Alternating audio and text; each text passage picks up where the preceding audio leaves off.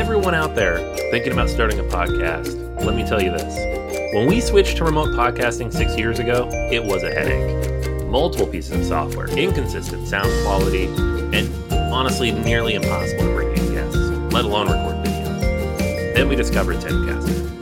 Zencastr gives us studio quality recording, including video up to 4K, and distribution to podcast players that support it.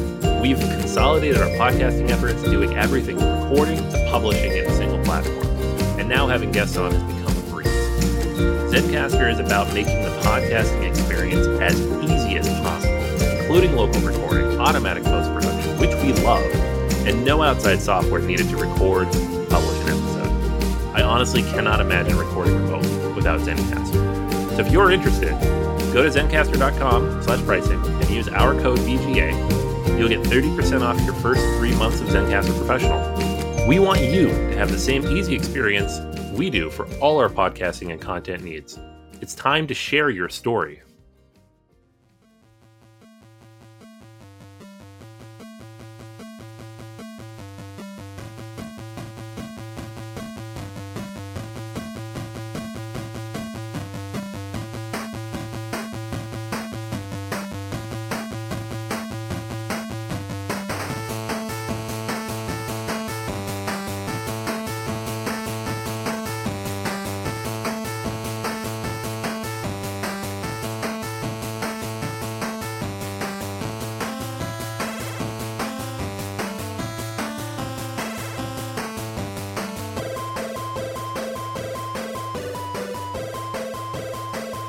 Board Gamers Anonymous, the podcast about board gamers and the insane fun we have at the table together.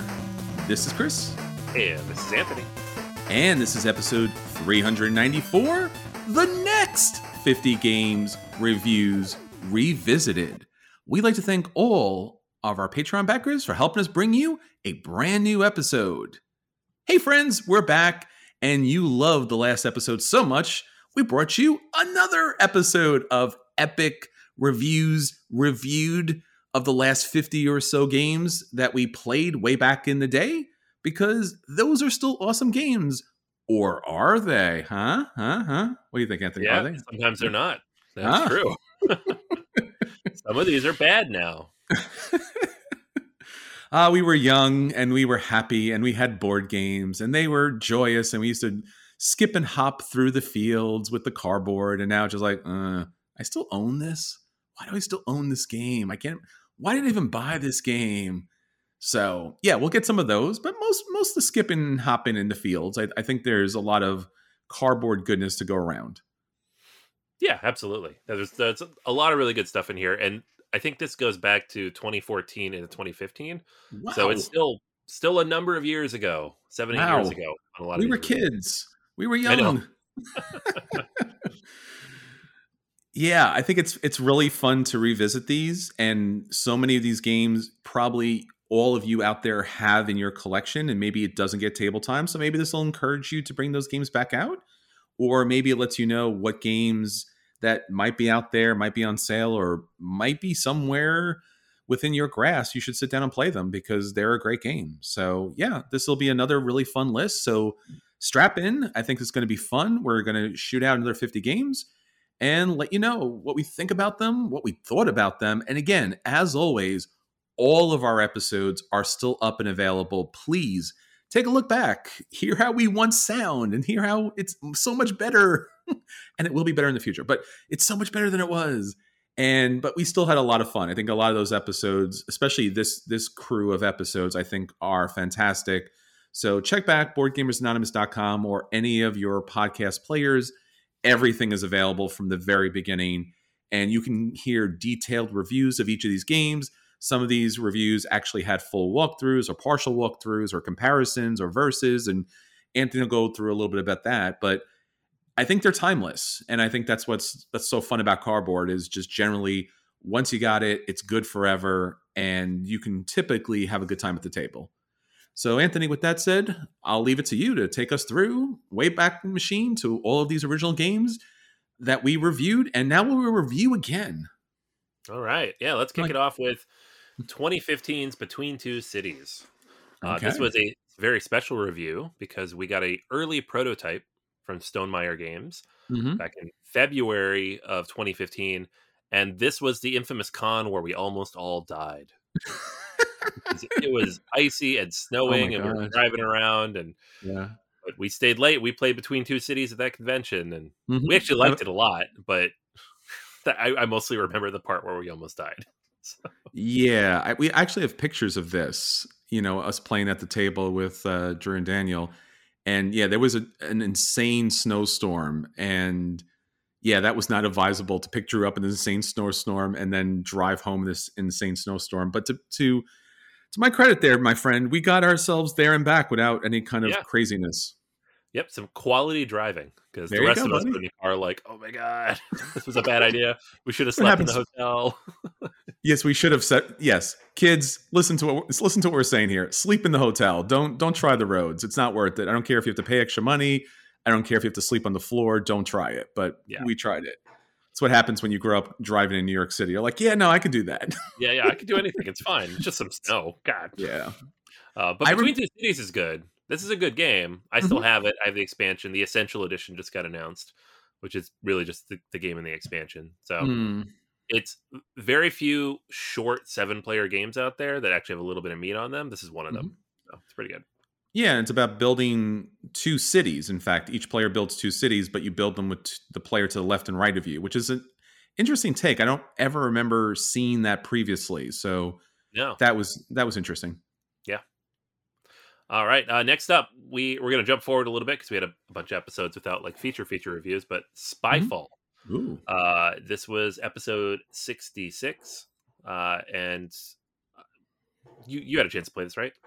I played this a lot. This was a, a constant game at the game nights, at the meetups. I'm not a really big party game fan. I do like some party games. And Spyfall was one of those games that got a lot of play. And even in the convention circuit, it got a lot of play. So I must have played this two or three dozen times unintentionally. Like I, know, I don't own this game, but you know, it was one of those things where it's different. And I think there's even a free app. I don't know if it's still out there, but yeah, basically everyone gets a card and one player is a spy and the rest of the players know what location they're in. So everyone has to ask each turn. Everyone asks a question trying to figure out who the spy is and the spy is trying to figure out where they're located. And it's it's surprisingly fun. It's another it's another one of those games where it shouldn't be fun because the premise is so thin and yet it's a lot of fun. And it it doesn't suffer from a lot of those other party games where it's just like werewolf where you're just picking people to knock out. It's actually Yeah. Pretty innovative as far as like how you dodge the questions or how you ask the questions without giving things away. And I've I've really enjoyed being the spy because like when you can get through as a spy, it's fantastic. I still never played this, so Oh my god! I don't. These party games, though, I just I don't. I've never. I don't know. Like I don't travel in those circles. and we don't play a lot of party games. Sure, I hear you. So, um, but always looked cool. Mhm. Uh, next game up is one that I think the review here was a little uh torn because Okay. you like this. I did not. Uh, Uh-huh. Castles of Mad King Ludwig.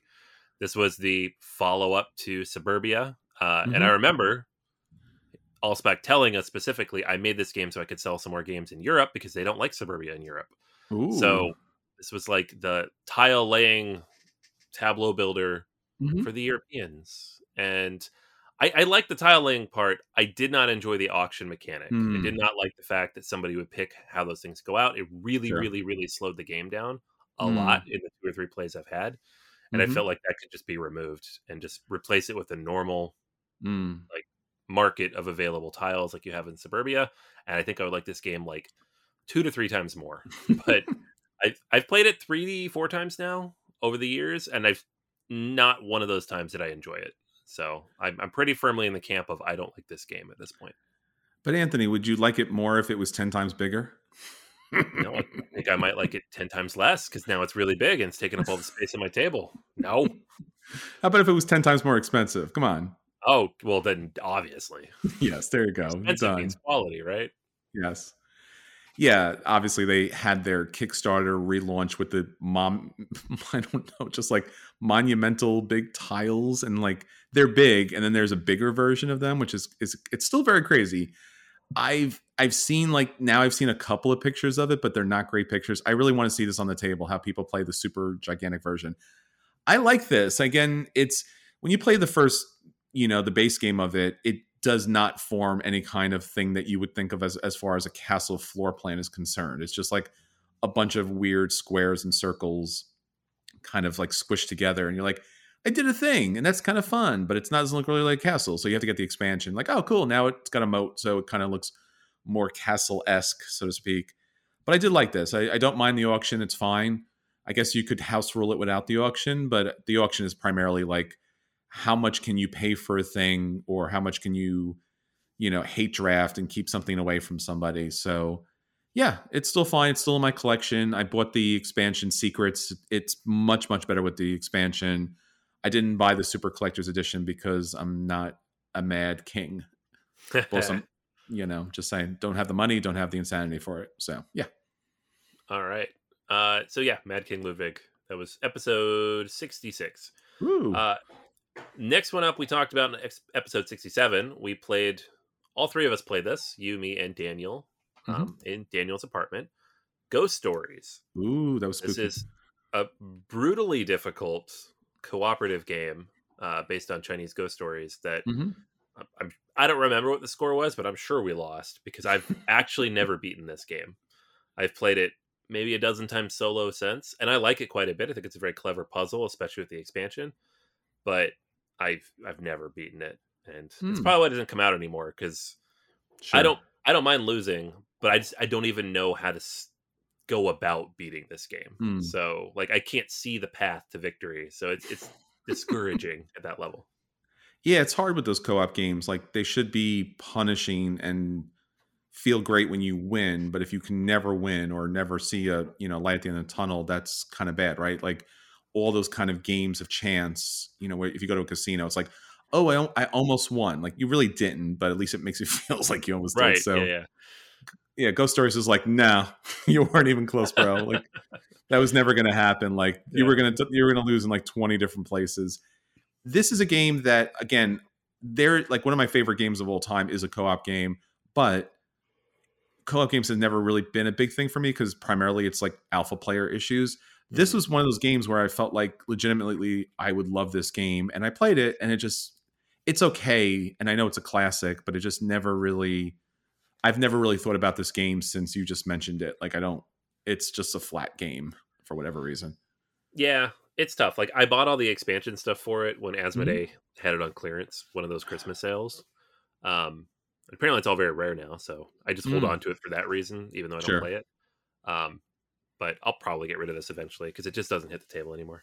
Yeah, makes sense. Uh, next up was a game by Philip duBarry that was on Kickstarter. I backed it. It was called Fidelitas. It was a card game. It looked some really cool, like Orleans style artwork, and mm. we played it at the mall. I remember that, and that was the only time I played it because we played through it, and it was broken in several very obvious ways, and uh, was not enjoyable. So, Ooh.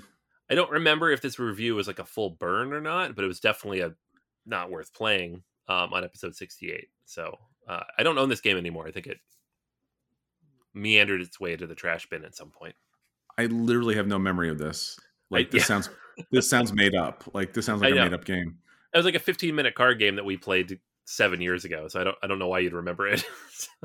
I guess clearly not. So yeah, maybe that's maybe that's a good thing. yeah, yeah, yeah. I mean, we devoted a good 10, 15 minutes of our podcast to it, but well, there we go. shall we shall devote no more. Moving on. there you go. Um, also on episode 68, this was your review, I think, uh, mm-hmm. Lanterns. Yeah. I have not played Lanterns, so it must have been oh, you. No. so. Yeah, Lanterns was a game I kickstarted, and it's a tile laying game where you're trying to create these different lantern patterns in the ocean. And there's a, there's some sort of like matching and and point scoring going on. It's a very simple, easy, chill kind of game, and that's what I liked about it it's since got a um, expansion. Never got the expansion. Always was kind of hovering because Lanterns used to hit the table, and now it doesn't hit the table at all. I still own it. I never picked up the expansion, but like, ah, you know, should I? Maybe would actually get some table time. It's got some uh, extra goals and objectives, and I believe that it got a better deluxe version of it because previously it was just kind of cardboard tiles. It's a good game. If you see it on sale, I would recommend picking up. I think I think you'll enjoy it with the family.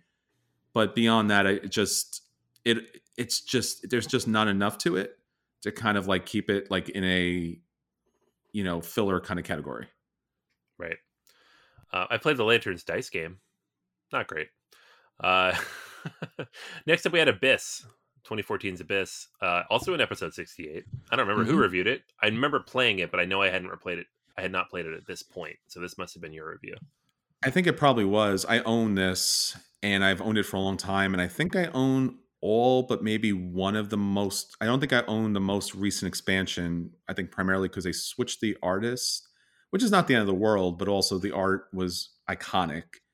And I remember getting this game and being so excited about it and I still enjoy it. I played on Board Game Arena a bunch, but it wasn't as challenging or interesting as I had hoped. Basically, you're it's Underwater Kingdom. You are picking up subjects, which is kind of a set collection to be able to trade those in to get lords. The lords give you powers and they also score with their special abilities. And there's some interaction, some take that kind of thing, not too major. And then there's locations, and locations kind of tuck away your lords you know, scoring you additional points, but losing their special abilities. I, I still like this game a lot. I think it's very innovative. It's a different theme. There's little, you know, little supposed pearls that you use as, as kind of currency in the game, but it is of the lighter fashion. The expansions obviously add to it, make it a little better. But uh, overall, still a really great game. Still glad I have it. Um, the most iconic board game cover probably of all time. Oh yeah, yeah. That's mm-hmm. the one thing that game will be remembered for. Yes. If, if, if, there's two things, it's the pearls that you can easily drop on the floor. Um, well, it has a little plastic quasi clamshell. I mean, to be true. fair, that's true. It, and I and, I, and then at one point I saw they had the the Abyss art book on sale for like whatever it was, and I and I picked it up relatively cheap. I'm like, I don't need to own this, but also the artwork's amazing, so I'll buy it. And I bought it. And I like flipped through it once, and I just put it away. I'm like, okay, I owned it. I don't know why I own it now. So yay. yeah. Um, it's like but, every art book I've ever bought. I'm like, yeah, that's really cool. And now it's on the top shelf. It's covered in dust. I will never look at it again. That's right. That's right. We don't. We we we're we're fortunate enough to be able to own things, but at the same time, when you can't use them, it's yeah, it's certainly a thing. So yeah. Anyhow. Uh, all right. Next up, we had Rumble in the House, uh, which is re-implementing Rumble in the Dungeon, mm-hmm. which I remember playing these at PAX East mm. the year before, uh, but this is a review, you know, in 2015. So presumably it, it, got back to the table at some point. Episode 69, we talked about this game. This is probably me again. I own this game. I think I own both of them, and I think there's been several other versions since. And primarily, it's it's a pretty cute little filler game. It's a small square box, and inside the box there's a there's a bunch of tiles that make up the different rooms and there's a bunch of little wacky costume characters and basically all you have to do is you you know place them on the board and then you're given two random characters. So you play two characters in that house that you're trying to stay alive. So it's kind of a king of the hill situation but you can control any of the characters. So you're trying to keep it secret which characters you are and you're trying to knock out other characters. So it's like move move and then eventually you can you can knock out another player it's fun it's fast you can play both of those things together and i think like i said i think there's other versions as well. It's a great little filler and i think it, it literally plays for everybody right? Like put the characters out you can move any character you have two secret characters if one of them lasts to the end you win the game and that's it. So it's the quickest easiest explanation of a game possible. So yeah if you can see this on if you can find this on sale I, I definitely recommend picking up. It's quick easy fun game for anybody literally anybody at that point. Kids can play this not a problem. Yeah. Yeah. Mm-hmm. Uh, next up, we had the Agents, also episode sixty nine. This was also a game you played, not me. Yeah, this was a Kickstarter. This was like early days of Kickstarter with, and the Agents had this really cool artwork aesthetic to it. it reminded me of like MTV's Aeon Flux. This really kind of very spyish, futuristic kind of artwork. I didn't buy it when it was on Kickstarter, and then I regretted it because it had this really cool system with the with the cards that they you know they had a top and bottom to them so the top did one thing out to the other player and the bottom did something else so multi-use card games I'm, i have a weakness for i did pick this up i think at a i think it was at an auction and then i try to collect some of the other pieces I haven't played this in forever, but it is a very good two player game. It has a lot of weird kind of expansions to it, so it's not like a solid everything in one box kind of situation. So if you have it, you probably enjoyed it. I, I haven't gotten to the table since, so I kind of feel bad about it, but also, mm, you know, it's one of those games where like multi-use cards are like the best thing in the world, but also they're the most complex thing in the world. So Right. you give them to someone to play a game, they're like, I don't know, there's like 20 different symbols on it. I'm like, Right. I'm just like, sorry, I don't know. Yeah. Uh, that's good stuff. Yeah. Um, all right. The next up, we have a trio of games that we played at our friend Dave's house. Yes. Uh, it was me and you and Daniel and Dave and I feel like someone else was there. Mm-hmm. Eddie?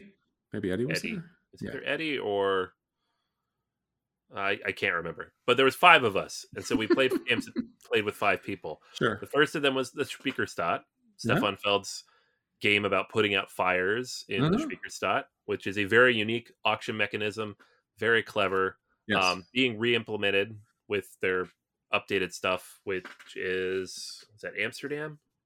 well, it it got Hamburg? well, yeah, but go back for a step, right? It got re-implemented in Jorvik. Oh yeah, but that was terrible. Yes, that was terrible. I own a copy of that.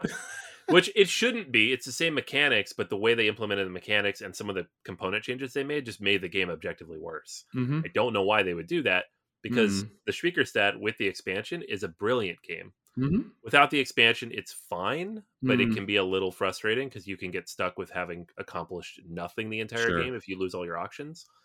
Um, like if you lose all those auctions, you get nothing done. You just lose, and it's not a lot of fun. But it's it's fun. It's clever. You're you're collecting all these different things. There's a shipping ec- mechanism to it. There's a element where you have to make sure you have the firefighters necessary to respond to the fire level that comes out.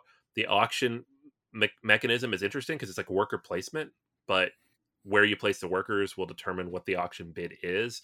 And so you can go in and mess with other people's bids and again block them from being able to take actions. It's a really mean game and it's Mm. very tight and the scoring is low. It doesn't feel like a Stefan Feld game at all. Uh, it's it's one of his better games and I'm glad it's coming back because it's one of those ones where I'm like, this is a good one that should be around, and it hasn't been for such a long time, other than Jorvik, which was terrible. Uh, so we're getting it back, which is great. Yeah, famously, at least back in the day, which was many days ago, this game was like impossible to get, and the expansion was like insane. Like the expansion was like $150 or something. It still is. I have the is it? original version of this game, and I've been looking for that expansion for like a reasonable price for years, like eight years now. I've been trying to find it. yeah, I think our friend Dave was on that same quest for a very long time as well. So good luck to you all. Right. I I like this trying to game figure that out. yeah, I like this game so much that I keep Jorvik with me nonetheless, even though it's not a bit. I would I would trade it in a second for Speicherstadt. Like when Right. I'm having a question, I'd be like, I'd throw it out the window. I'd be like, sure, take it, it's fine. Yeah. Um, yeah, so that that's one we played. Another one we played that was out of print at the time, but then was quickly on Kickstarter like the next year is Medici, Rainer Mhm. Knizia um I guess it's an auction game. And, Yeah, and you're just trying to move up in different tracks Colors. based on the uh the different goods that you ac- accumulate. Mhm. Very quick, very clever, plays up to six. I have the updated version with the Vincent Dutrait artwork. Very good. Mm. And then we played Euphoria 3rd Mhm.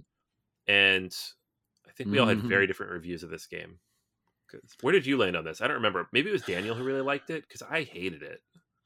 Euphoria Eu- Euphoria has a really weird I mean there's just and then I mean listen back to the episode. I don't I don't think that you and I can give it credit.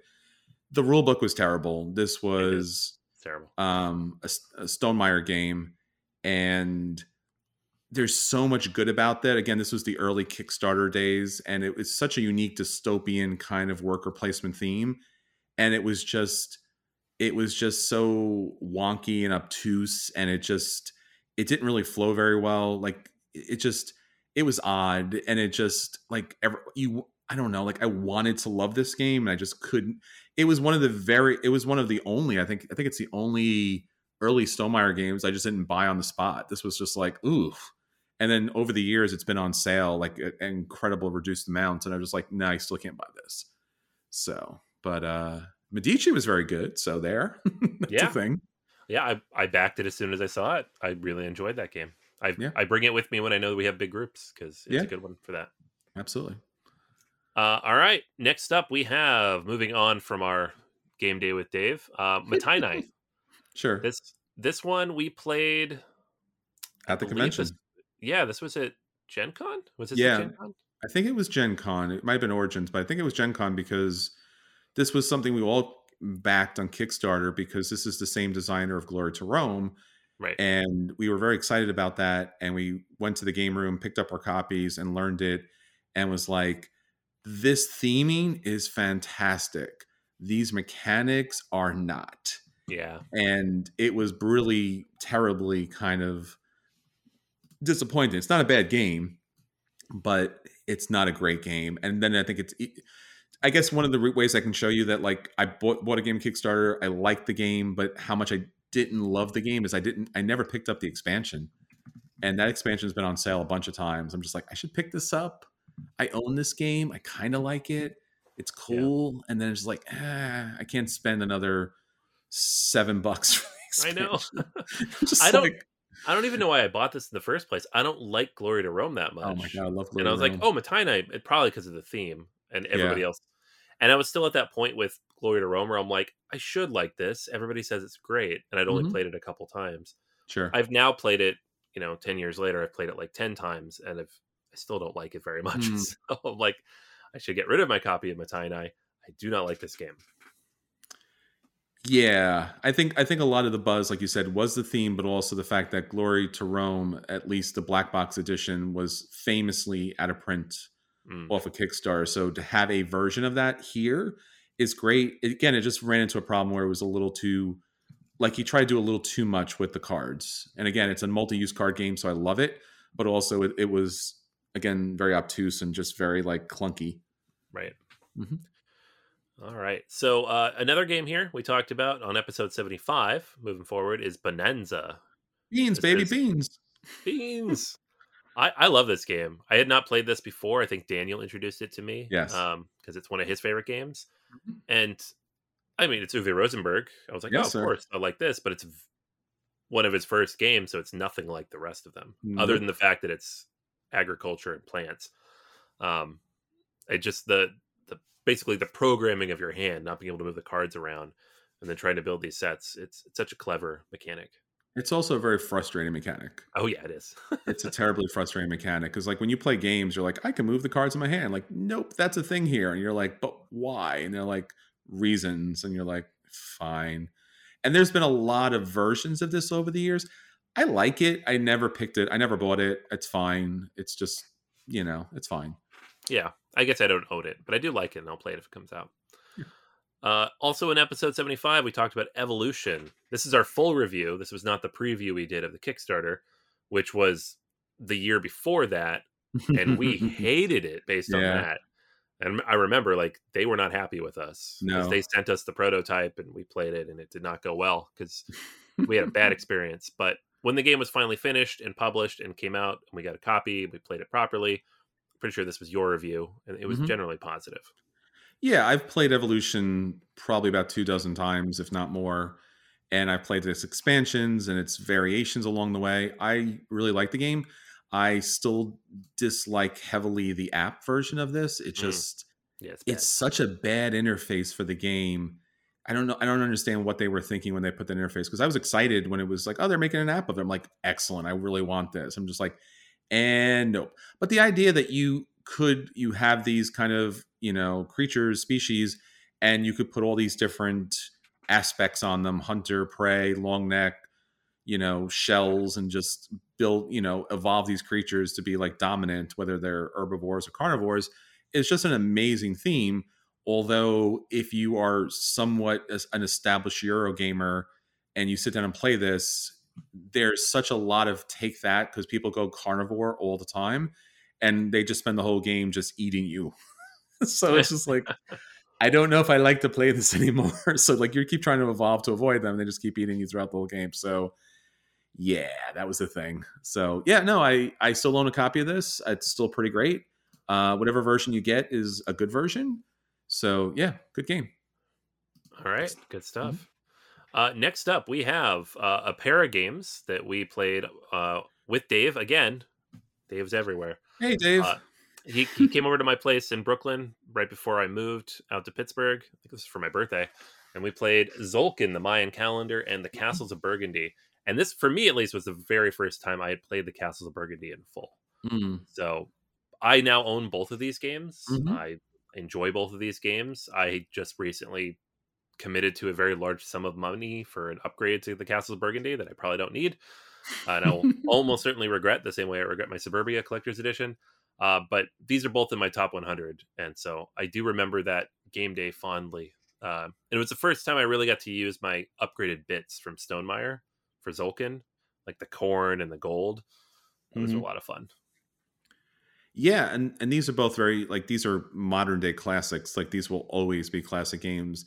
The Castles of Burgundy, I also remember because I remember picking this up and it had already been somewhat of a modern day classic, and then realizing there's all these extra pieces to it. Like, oh, you can get these other boards and you can get these bags, and it was like. It, I, I feel like the board game geek store like started out making any kind of real money off of that alone Probably, yeah. because I bought so much of that like random stuff over the years, and for whatever reason, it just never really got table time. Maybe because other people had copies, and then they reprinted it, and I was just like, "Well, that's great."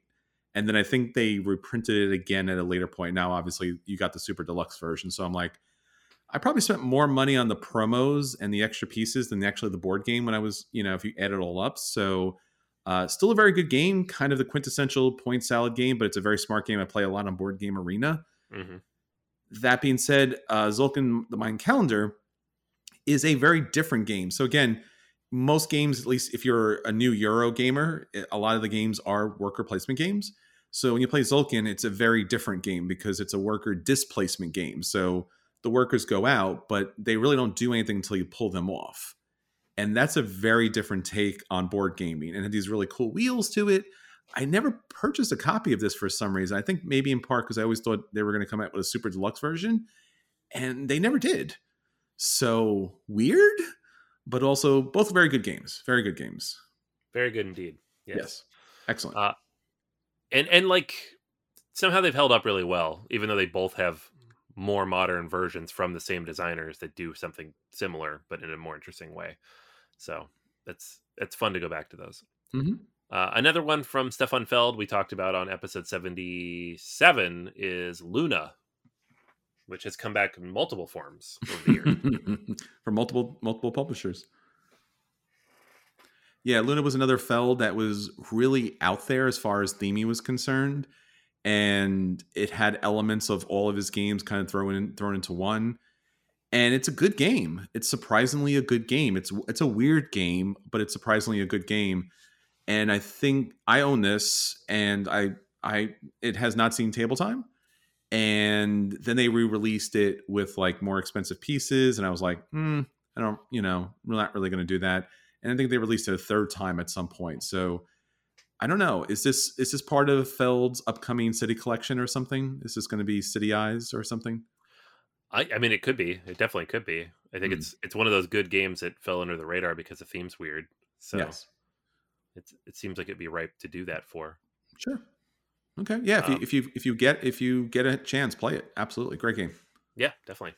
Mhm. Uh, next up, we have another batch of games that we played all together. Uh, we played these at DexCon. So this was my first time playing Dominant Species, one of the best games ever made.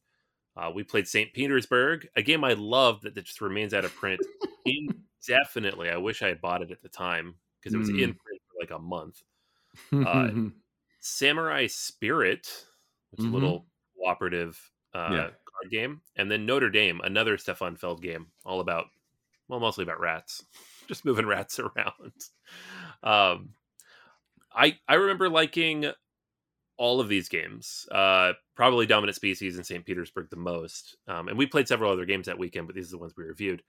And Dominant Species, you know, I don't even think we finished that game. I think we got like 75 80% of the way through it and whatever room we were in they were going to boot us out because we played for like five hours. Like you guys Sure. got to go we're going to come in here and do something.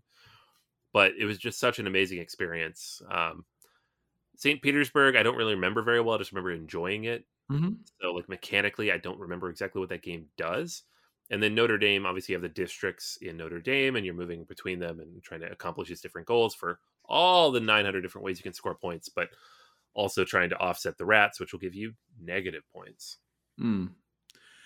Uh, Notre Dame was one of those games where it's a Feld, and I liked it, but I never really fell in love with it. So Yeah. it it never became it never rose to that level. I think that got reprinted as well, and I always had meant to purchase it and add it to my collection, and for some reason it never happened. I just again it was it was good, but not I don't know, it was not worth owning for me personally. St. Petersburg was a weird game. I think it's one of one of the I wouldn't say the first, but one of the first kind of big board game meetup games that I played. And they're like, "We're going to teach you this," and I'm like, "Are you sure? This seems relatively complicated with these weird little wood symbols that everyone seems to get, and then they pass them around and stuff like that."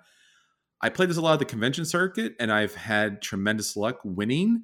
And then I go on Board Game Geek and get crushed. so I'm just like, I don't know what's going on there. Um, the second edition was supposedly I, I, don't know if it was better. I remember Tom Vasel famously had a card in it, and they they added an additional market phase. I think Dave might have had the second edition, and we played it. I played the second edition as well. I think the second edition might be better because it opens things up for that extra phase.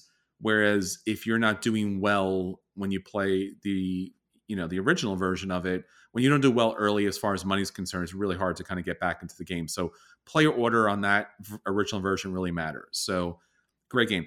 Dominant Species is kind of the most interesting thing because even though I was becoming a Eurogamer, the idea of playing this very flat, boring game with cubes and cones and little cute, you know, like why would I ever want to do that? And why would I ever want to do that for four or five hours? Like none of that makes any kind of sense. It doesn't seem fun. It seems overly complicated. It seems hard. It seems just, it seems painful. And yet, I don't know how they do it. And somehow it's one of the most engaging games that you can possibly pay. I, I don't know. Like, again, it's just, I bought it, I own it. Uh, it gets table time, surprisingly enough. And again, it's one of those weird, strange, vortexes of just like everything that's good about Euro board games in a board game. Yeah. I don't know. Just, you know. And all these years we have never seen like here's some dinosaur meeples and here's some metal coins. Like, nope, same game, same kind of thing. Nothing special to see here, kids, but it's still one of the best games of all time.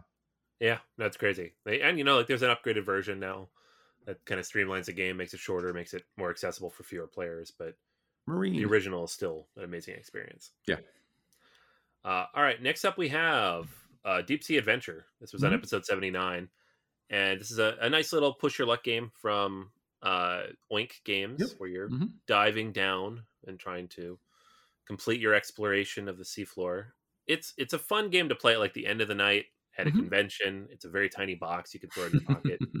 um, there's been like re-implementations and different versions of this, like bigger ones and more engaging ones. But the Oink box, the little tiny one that fits in a pocket, is is probably the way to go. yeah, I think they recently kickstarted a moon version of this. Mm, yeah, I, I don't know if it's called Moon, but it's basically the same kind of small box kind of game. And basically, like you said, Anthony, it's a press your luck game. You send your divers out, you decide to stop at some point, you collect the treasure, and you run back before you run out of oxygen. So I think we played this especially with Eddie at the time, and he was kind of taken with. it. I think he purchased a copy right away. I still own this. I it's I think it might actually be, in fact, the only Oink game that I own, and I, I will never get rid of this game. Weirdly enough, it's just it's just a great game. it's yeah, just it really is. Yeah, it's just weird. It's just like this should not be this good, and like no, it's really this good. It's it's like that quintessential press your luck kind of game. There's nothing else to it, and it works. It looks good for what it is, and you're just happy with it, and you're just like, yeah, done. Yeah. No, it's it's brilliant, Mm. and it's it's funny because I. It, it's not the kind of game I like either. I don't generally like this type of game, but it just it hits the table a lot. Yeah, So it's a good one. Uh, next up is one that at the time you talked about frequently, probably because of the Kickstarter. Uh, Belfort. Mm. Belfort was another game I think we I had played with Dave. It's it's again one of those early. I wouldn't say super early, but at least at that time, it was one of those kind of like mainstays at the table as far as worker placement was concerned because it had so much you can do with the worker placement game, and it was this quasi. It was it was fantasy theme. You had elves and dwarves and things like this, but it was kind of like modern European kind of building kind of structure, things like that. And I loved everything about it, with the exception of the fact that turns took so incredibly long. So, and that was that was honestly, you know, sometimes he's like, oh, it takes a it's a long game or turns, but like you are waiting to see what someone does. Like you can't plan ahead. They can take multiple spots and actions. They're going to wait. So like that was always the that was always the really bad thing about the game. It's it's brilliant in every way, but the the downtime in the game was painful more than any other game I can think of off the top of my head. This downtime game was trash. They had a Kickstarter for its expansion, and I backed it, and then they they had some weird kind of things going on with their Kickstarter. I talked about it back in the day. I ended up pulling out of the Kickstarter for that. It's come up a, a, bunch of times. It was on sale. It was like an, on an incredible sale. I'm like, how am I not purchasing this? And I'm just like, I don't need to own a game that is good, but takes so long to play at the table that there's so many other worker placement games. I just pass on it. But again, it's a good game. It's not a bad game at all whatsoever. All right. Uh, next up, we have a couple games that I'm pretty sure you haven't played. Uh, mm-hmm. Onirim and Sylvion. These mm-hmm. are the solo only games from Shadi Torbey. I guess they have two player versions, but nobody uses those. Um, Onirim is the classic. This is the like if you're looking for a solo only game, there's a handful that I'd recommend. This is one of them. It is coming back into print, I think, next month or the end of this month. Asmodee is reprinting all of them, mm. uh, which is great because it was Z Man back in the day. So they would reprint all of them for like a month and then they'd instantly go out of print. It was terrible. So it's a single deck of cards. You're trying to go through and find all the keys to all the doors to complete this this puzzle effectively. And there's like eight different expansions you can throw in to mix up the the gameplay. There's a really good app that's available. It does not have all eight expansions, but it's like three dollars, and uh, the expansions are very very good and integrate right with it. Sylvion is a big tableau based game in which there's a fire running through a forest and you're trying to save the forest. So you're playing out water cards and plant cards and trying to manage the fire as it moves. Um, this is probably my favorite of the Oniverse games, of which there are now six. Uh, Sylvion, Onirim, Castellion, those are the first three that are.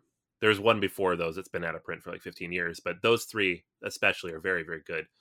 Um, the ones that have come since then, Aerion and Nautilion, are fine. They're perfectly fine games. They're just a little over engineered. And then there's a new one coming, Stellarion, at the end of this month. So, uh, but yeah, these reviews, I was playing a lot of solo games. My daughter was like six months old at the time. So I was home a lot hanging out. She was sleeping attached to me probably, and I was just flipping cards over. Uh, and so I still own these. I haven't played them in a little while. I do play the Onirim app occasionally, but uh, both games are, are, really fantastic. Yeah, Onirim was one was the first solo game that I was introduced to back when solo games was not really a thing. I remember being at the Myriad Game Store and I was waiting to play because everyone was kind of locked into a game, and the manager was like, "Here's a game you can play this by yourself." And I'm like, "That doesn't make any sense." you know, he's like, oh, you have to shuffle the thing and do the thing. I'm like, that makes no sense. I don't want to play that. But as you said, there's an incredible app, and I'm checking my statistics here. I have played Onirim 259 times. Oh, there you go. So I was wrong. Got, you have played this game a lot. I have played this game a lot, and I have a very good win percentage too. On top of which, so I, I do enjoy the game. It's really great because you could just blow through a game in like five or so minutes, you know, on your on your phone. So yeah, no, I play this. All right, awesome. Yeah, no, it's a mm-hmm. fantastic game. What, highly recommended if you play solo. Sure. Uh, all right, next up is Glen More. Uh, mm-hmm. Again, Dave just killing it. Got this game to the table for us. Another out of print classic. Yeah, um, I love this game instantly. We were playing this outside at DexCon, and I, I just had a blast. Um, mm-hmm. It's it's a game, and then after the time we played it there, I spent a very long time trying to find this game at a reasonable mm. price and anytime I saw it at a game night, I would jump into it. I'm like, I want to play that. Like it, sure. is, it gave me the same feeling as Spyrium, where like I need to play this. I love this puzzle. It's quick, mm, it's tight, that. it's clever. I love the tableau building element of it. Um, and now we get all the Glenmore we want because we have this giant box with like 14 expansions. So with the Chronicles. Yeah, I, I like this game a lot. Maybe not as much as you, but I did like this game a lot. It was out of print, and as you said, Dave our deliverer for for those kind of games it was innovative and it was smart and it was out of print forever and it was insanely expensive. And like you said, Glenmore 2 came out with all its expansions. I own it. I played it. I played at the convention. I haven't played it much table time because now, weirdly enough, it's become such it's such a massive box now at this point that it's almost really hard to get to the table. Weirdly enough, It is, So yeah. be careful what you ask for, kids. I know. Like I've really reached this point now where I have to look at the size of the box on the Kickstarter. If it's bigger than like something I can fit in a Target bag that I would carry with me, I'm like, Mhm. not. I'm not getting that. It's too big. Um. All right. Next up, we have Viceroy. This is a Kickstarter game that I Mhm. believe you backed. It's based on a Russian card game. Uh huh. Uh, so thematically, it was had all this stuff going on that seemed very dramatic, but I didn't know what Mm. any of it meant. But the game was fun, like all these little gems that you're trying to collect. Yeah, I backed this on Kickstarter. It was a tableau builder again with these kind of cards, and they formed a pattern, kind of pyramid on the table. And when you were able to kind of get the cards properly connected, you get to place a gem. And I thought so highly of the game that I actually even backed the additional pack of gems to play at the table. And I think we played it a bunch of times, and then it never got table time. And then they came out with an expansion on Kickstarter, and I was like, maybe. And I didn't back it, and then it was on sale for like again five bucks, and I was like, maybe, and then just never picked it up. So again, it was another one of those games I had better, bigger expectations for, and just just did not live up to it at the table. Just did not get the table time. So I still own it. It's still there. It's not a bad game, but it just just isn't. I don't know. It's it's it's seen its time, I guess. Yeah, that's a tough one. Like I remember enjoying it, but I also remember thinking it was somewhat forgettable. Mm-hmm. Um, next up, we had Shadows over Camelot, which is a game I wish I had played with you Oh. because now it's super out of print and hard to find. hmm I, I own a copy of this. I don't know. I don't honestly remember how I got a copy of this. Obviously, I got a copy of this when it wasn't super out of print. And I do also, I did also get the expansion. I got the Merlin expansion to it for it too. This is a Days of Wonder game, and it's very good. It's a co-op game with a traitor element to it, and it's one of the very first games to do that. And you're completing a lot of relatively basic kind of mechanics, like basically on your turn, you get to do a thing, right? So like there's a, a bunch of like mini games to kind of play against the secret uh, traitor, or there can be multiple traitors in the game too. So you're trying to figure out who the traitors are, but also primarily you're trying to you know successfully pass the mission. So it's not like I find the traitor, therefore I win. It's like no, you need to successfully defend the castle and get the Holy Grail, and you know all those other kind of fun stuff. So yeah, this is certainly a game that's worth playing. The artwork, the production, it's Days of Wonder. They do everything great, especially back in the day, a lot more than now. And yes, I still own it, still recommend it. We'll get Anthony to play it at some point. I guarantee you. yeah, it'll be fun. Uh, all right, next up, we had a game that I was very excited about uh, from Gen Con in 2015, New York 1901. Mhm. So this was one of the first games I ran to get at the show from Blue Orange. I dragged you all over to the mall. We sat You down did. at like the pop up shop for the the board game tables, and we played it. It was fine. It's fine. It was fine. Yeah, I, I held on to a copy of this for several years. I think probably because of that post con, like Sure. sunk cost fallacy of like, well, I put so much energy and effort into getting Mhm. this. I really should hold on to it, but I just in the end that just, it didn't get played. It really didn't stand out as anything all that special. Like thematically, it was very pretty. Lived in New York at the time, so I was like, cool, but just I don't know, just didn't do it for me. I, I, I own a copy of this too. It still might be in shrink, honestly, because I think I got it on major, massive kind of sale, which is sad because it, it it seemed like the start of a thing, and it was just kind of more or less like a one and done. I don't think it had an expansion. Do you remember an expansion for that? I don't remember an expansion. I don't think so. I don't think No. so. But it, it had that kind of potential with the production, and it's a good game, but also it's another game that's kind of seen its day. It's nothing really, you know, essential about it or special about it that's going to keep it coming back to the table. Right. Um, another game from Gen Con that year, Favor of the Pharaoh. We Mm. played this with Ted Alspach uh, Oh, over at the. Bezier booth, and I was super. I was like, "This is great! I love this game. I'm having a blast with this." I picked up a copy. I got it signed, and I haven't played it since. Hmm. So, all these games, like the convention, really gets you hyped. It just it isn't. It's not doing anything all that original, and it is very heavily dice based. So Mm. it's almost Yahtzee-ish in its mechanics, and that could be fun, especially in like a convention setting. But like at the game table with your game group, you're like, ah, it, prefer something with a little more meat on its bones, and this is just not that. Yeah, I think that's that was kind of the takeaway. I own a copy of this. I remember specifically the insert not being adequate as far as Oh, yeah. organizing everything and just like s- struggling to get everything organized and putting inserts in it or like pieces of paper to kind of like organize everything and I, I remember that being more i remember that more than i remember the game i do remember playing the game and enjoying the game and it's one of those things where you roll dice and you get like you, you get additional special abilities that give you more dice and get to kind of gear up but i think the problem with the game and it's not a big problem was that was the only thing that the game did so roll dice get special abilities roll dice get special abilities roll dice get special abilities it's it's still a good game i still own it i'm not not mad about it but yeah it does I, it has not seen table time at all Yeah, yeah. I should say I do also still own my copy. Like Mhm. every time I'm looking at things and pairing games, I'm like, I would play this, but then I don't. So, um, all right. Next up is a game that I definitely got rid of because it just was not going to see the table again after our our attempts to play it. Uh, it's Tragedy Looper. Uh, so I had picked up a copy of this. It before Gen Con, I learned it on the bus on the way to Gen Con, which took a couple hours because it was a terrible rule book.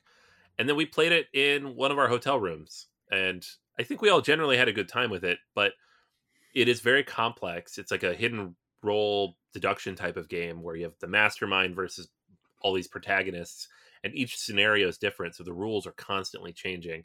And there's all this different information that like evolves and changes throughout the game. Like it's one of those like brilliant executions of mechanics that is almost mm-hmm. impenetrable to learn and play properly. yes So the number of people who've actually successfully played through this is probably relatively small. Um, it also has a very anime theme to it, so you have to be into that. Which I mean, we were, but I'm sure a lot of people are not. So I there was no way I was ever going to get to sit table again because I moved to Pittsburgh like three weeks later, Mm. and if I'm like I'm not learning this game or teaching this game again to new people, I got rid of it. It's just it was not going to happen. so this is a game that they clearly overproduced and they had really high hopes for it because I've always seen this game on sale. Like there's not like anytime there's a sale at one of the big online stores, this is always on sale for like 10 bucks. And I'm just Mhm. like I'm like that's kind of a shame, but also I also remember it being so challenging to play that it just yeah, no. Yeah. yeah, no, it's Yeah. definitely rough. Good concept, but no, not Yeah. yeah. Uh, all right, next up, uh, another game from uh, Gen Con 2015, Hostage Negotiator on episode 83. Uh, I got a chance to play this with the designer, AJ Porfirio. Um, he was showing it off. I think it was after the first Kickstarter, but before the second, much larger Kickstarter.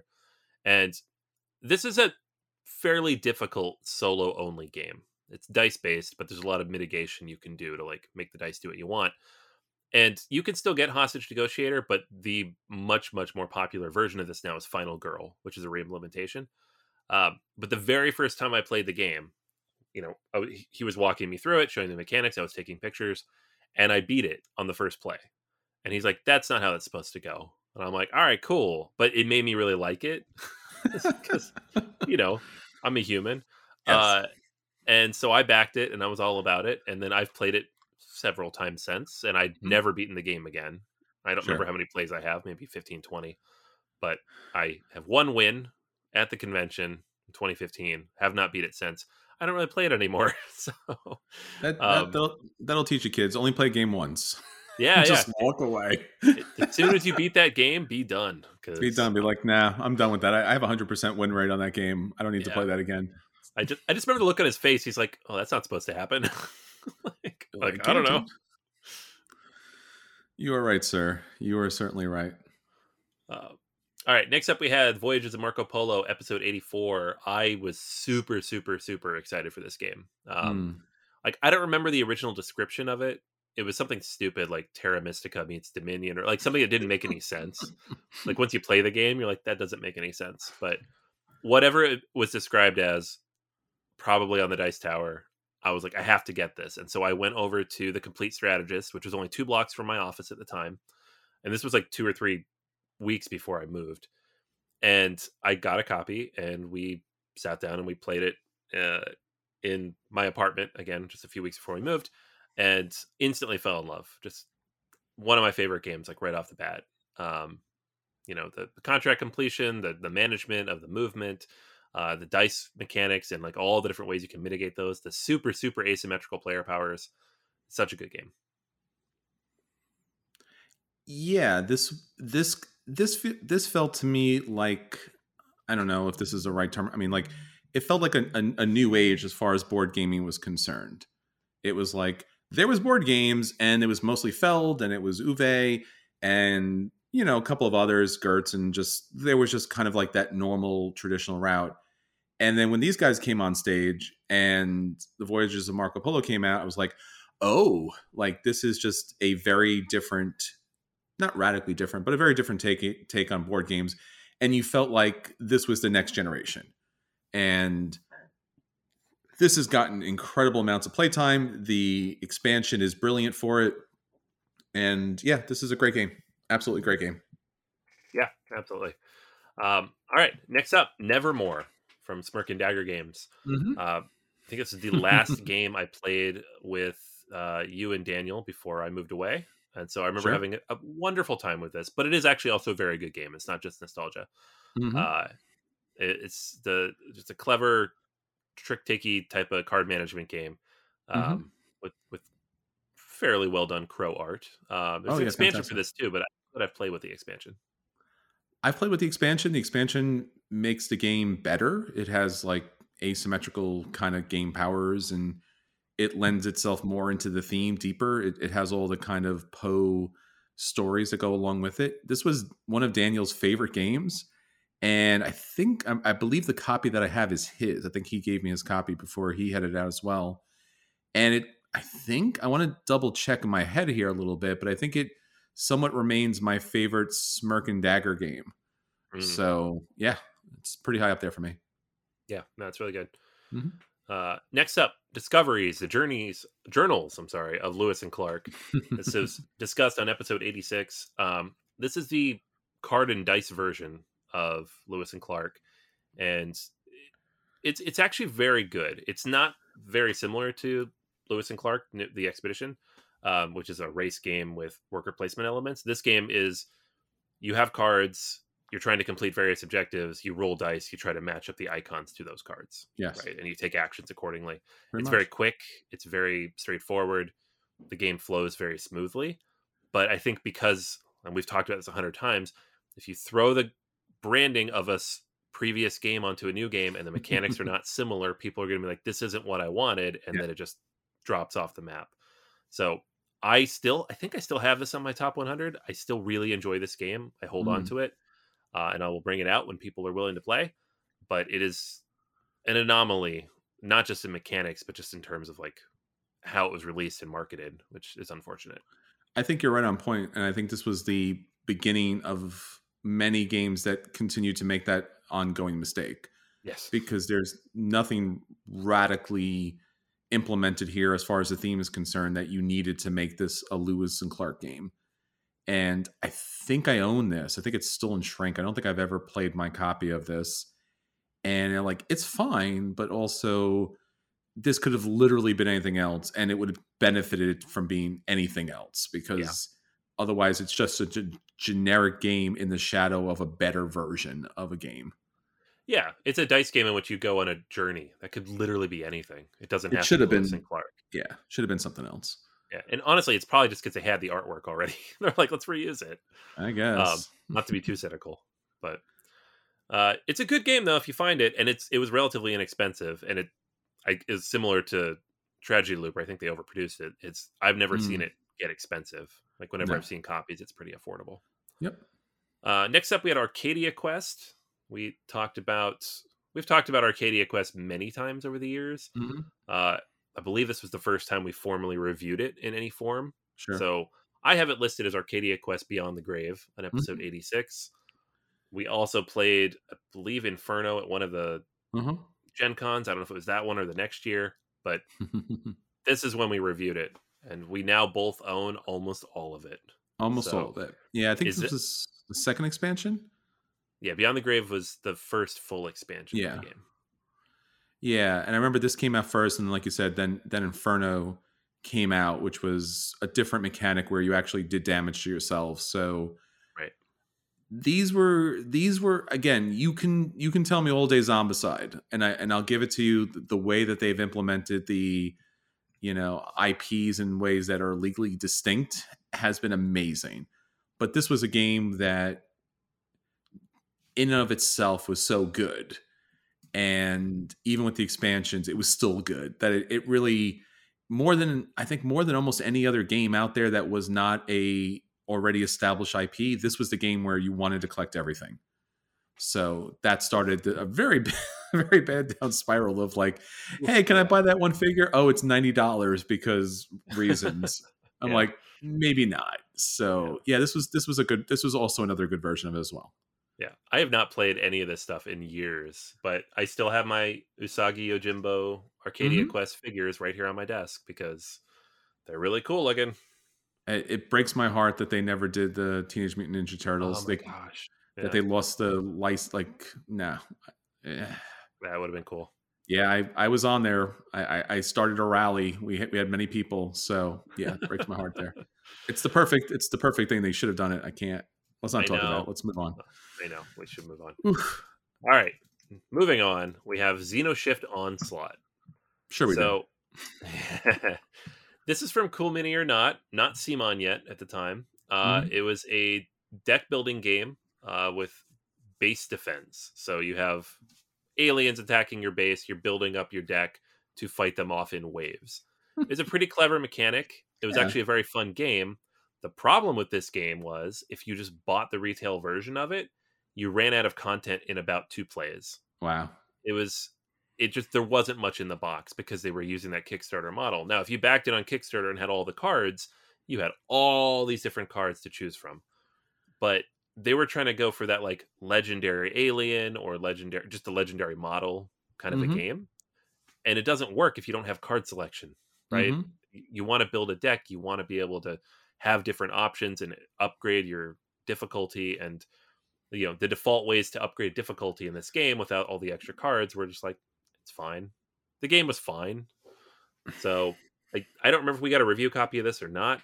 Uh, i remember playing it two or three times and then there was a second version of it that came out somewhere along the line but it's not something i held on to because i did own it for a little while but i got rid of it just because it, it played itself out. There wasn't it wasn't fun anymore because i wanted more content and there was no way to get that content because it was all kickstarter exclusive stuff.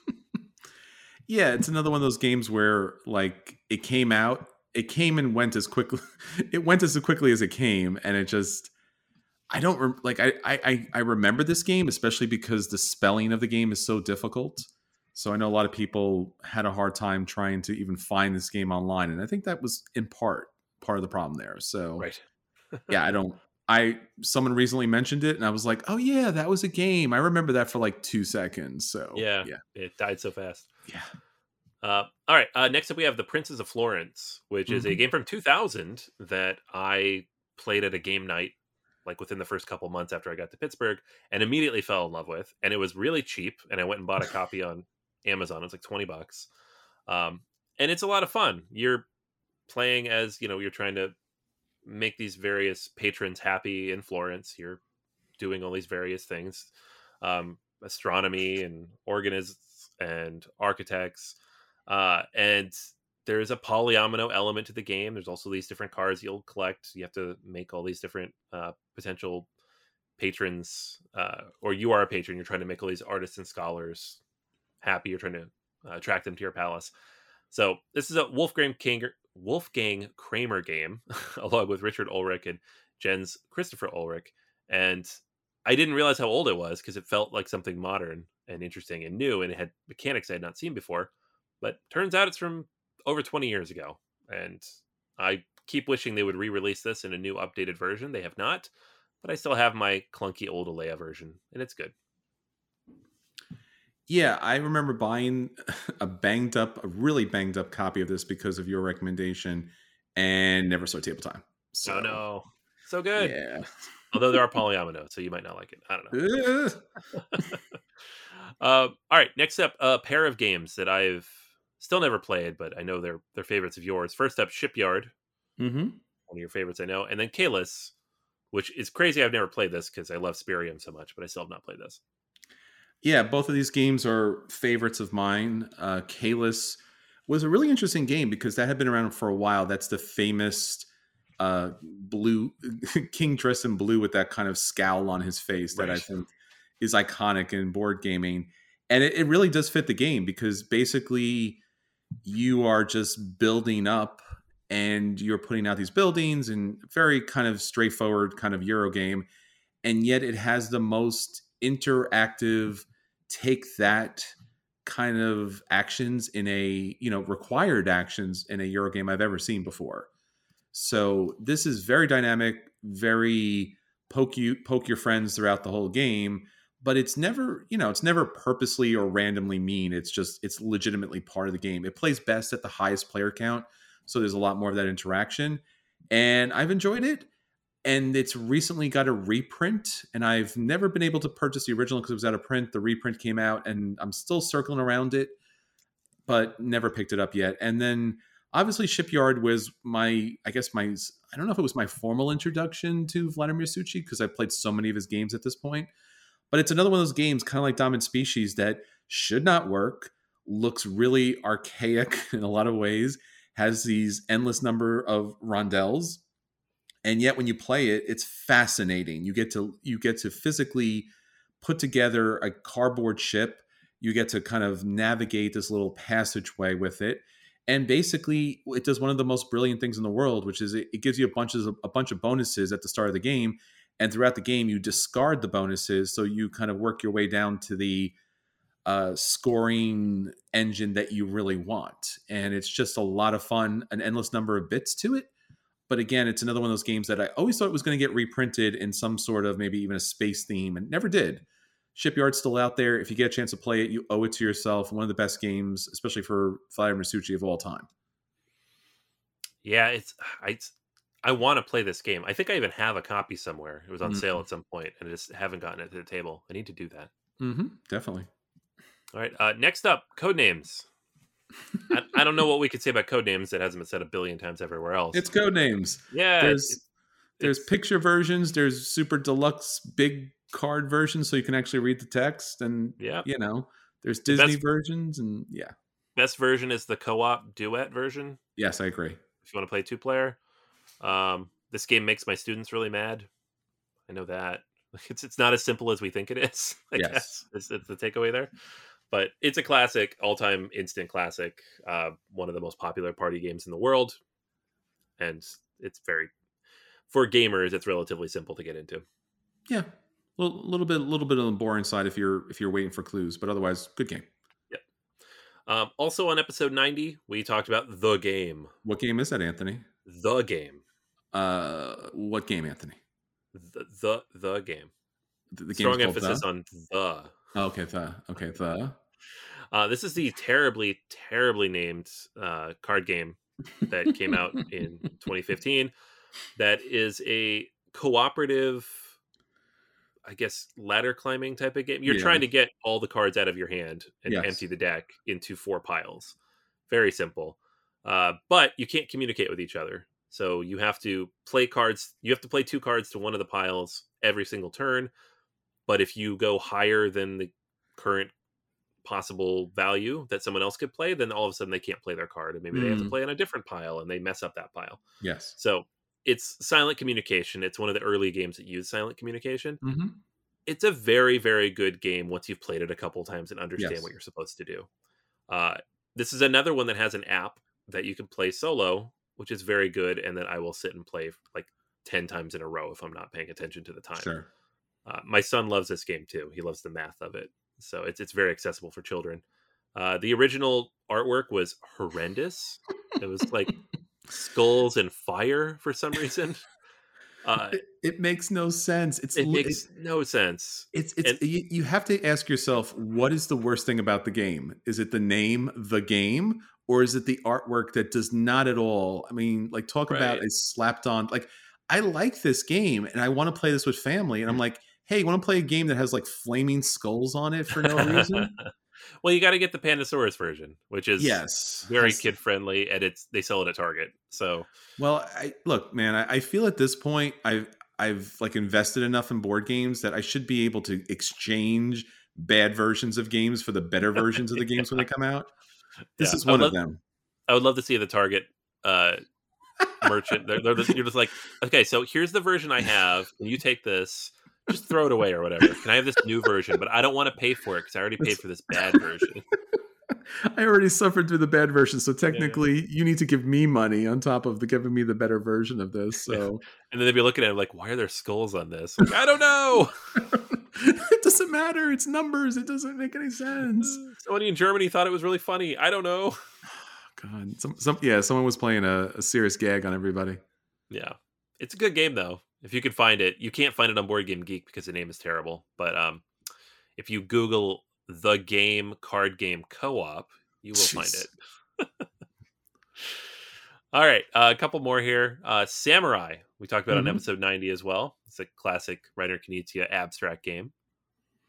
Yeah, I'm typically not a big fan of the overall kind of abstract kind of nature of those games, and yet this is a very good game and I own it. So I played it, loved it, bought it, still own it. Has not got table time, but yes. Yeah, it's exactly the kind of game I would like, and I just d- didn't get around to picking up a copy, and then it went out of print again. So when somebody inevitably reprints it, because it's Reiner Knizia, sure, we'll pick it up. Uh, Conquest of Planet Earth Apocalypse. This one's all you, man. so look, there could be a whole episode about Flying Frog games, and if you are if you are a Flying Frog game fan, then you are hundred percent into Flying Frog games. I don't know if you're out there. If you're out there, please email me or send us some sort of Facebook social media message because I would love to talk to you because this is such an interesting company and we have an odd story that goes along with them. And I own a couple of their games, but this is the game that really, for whatever reason, like again, it's it's more of the traditional kind of board game. There are other things or other types of games. This one was kind of like really kind of fun throwback to the 1950s sci-fi kind of genre where you had these really classic weird you know silly looking aliens trying to take over the earth so the earth has its own defenses you have an alien race your opponents have alien races and then you race to destroy buildings and powers and military in order to win and your you know your alien has its own player powers and it's it does something different.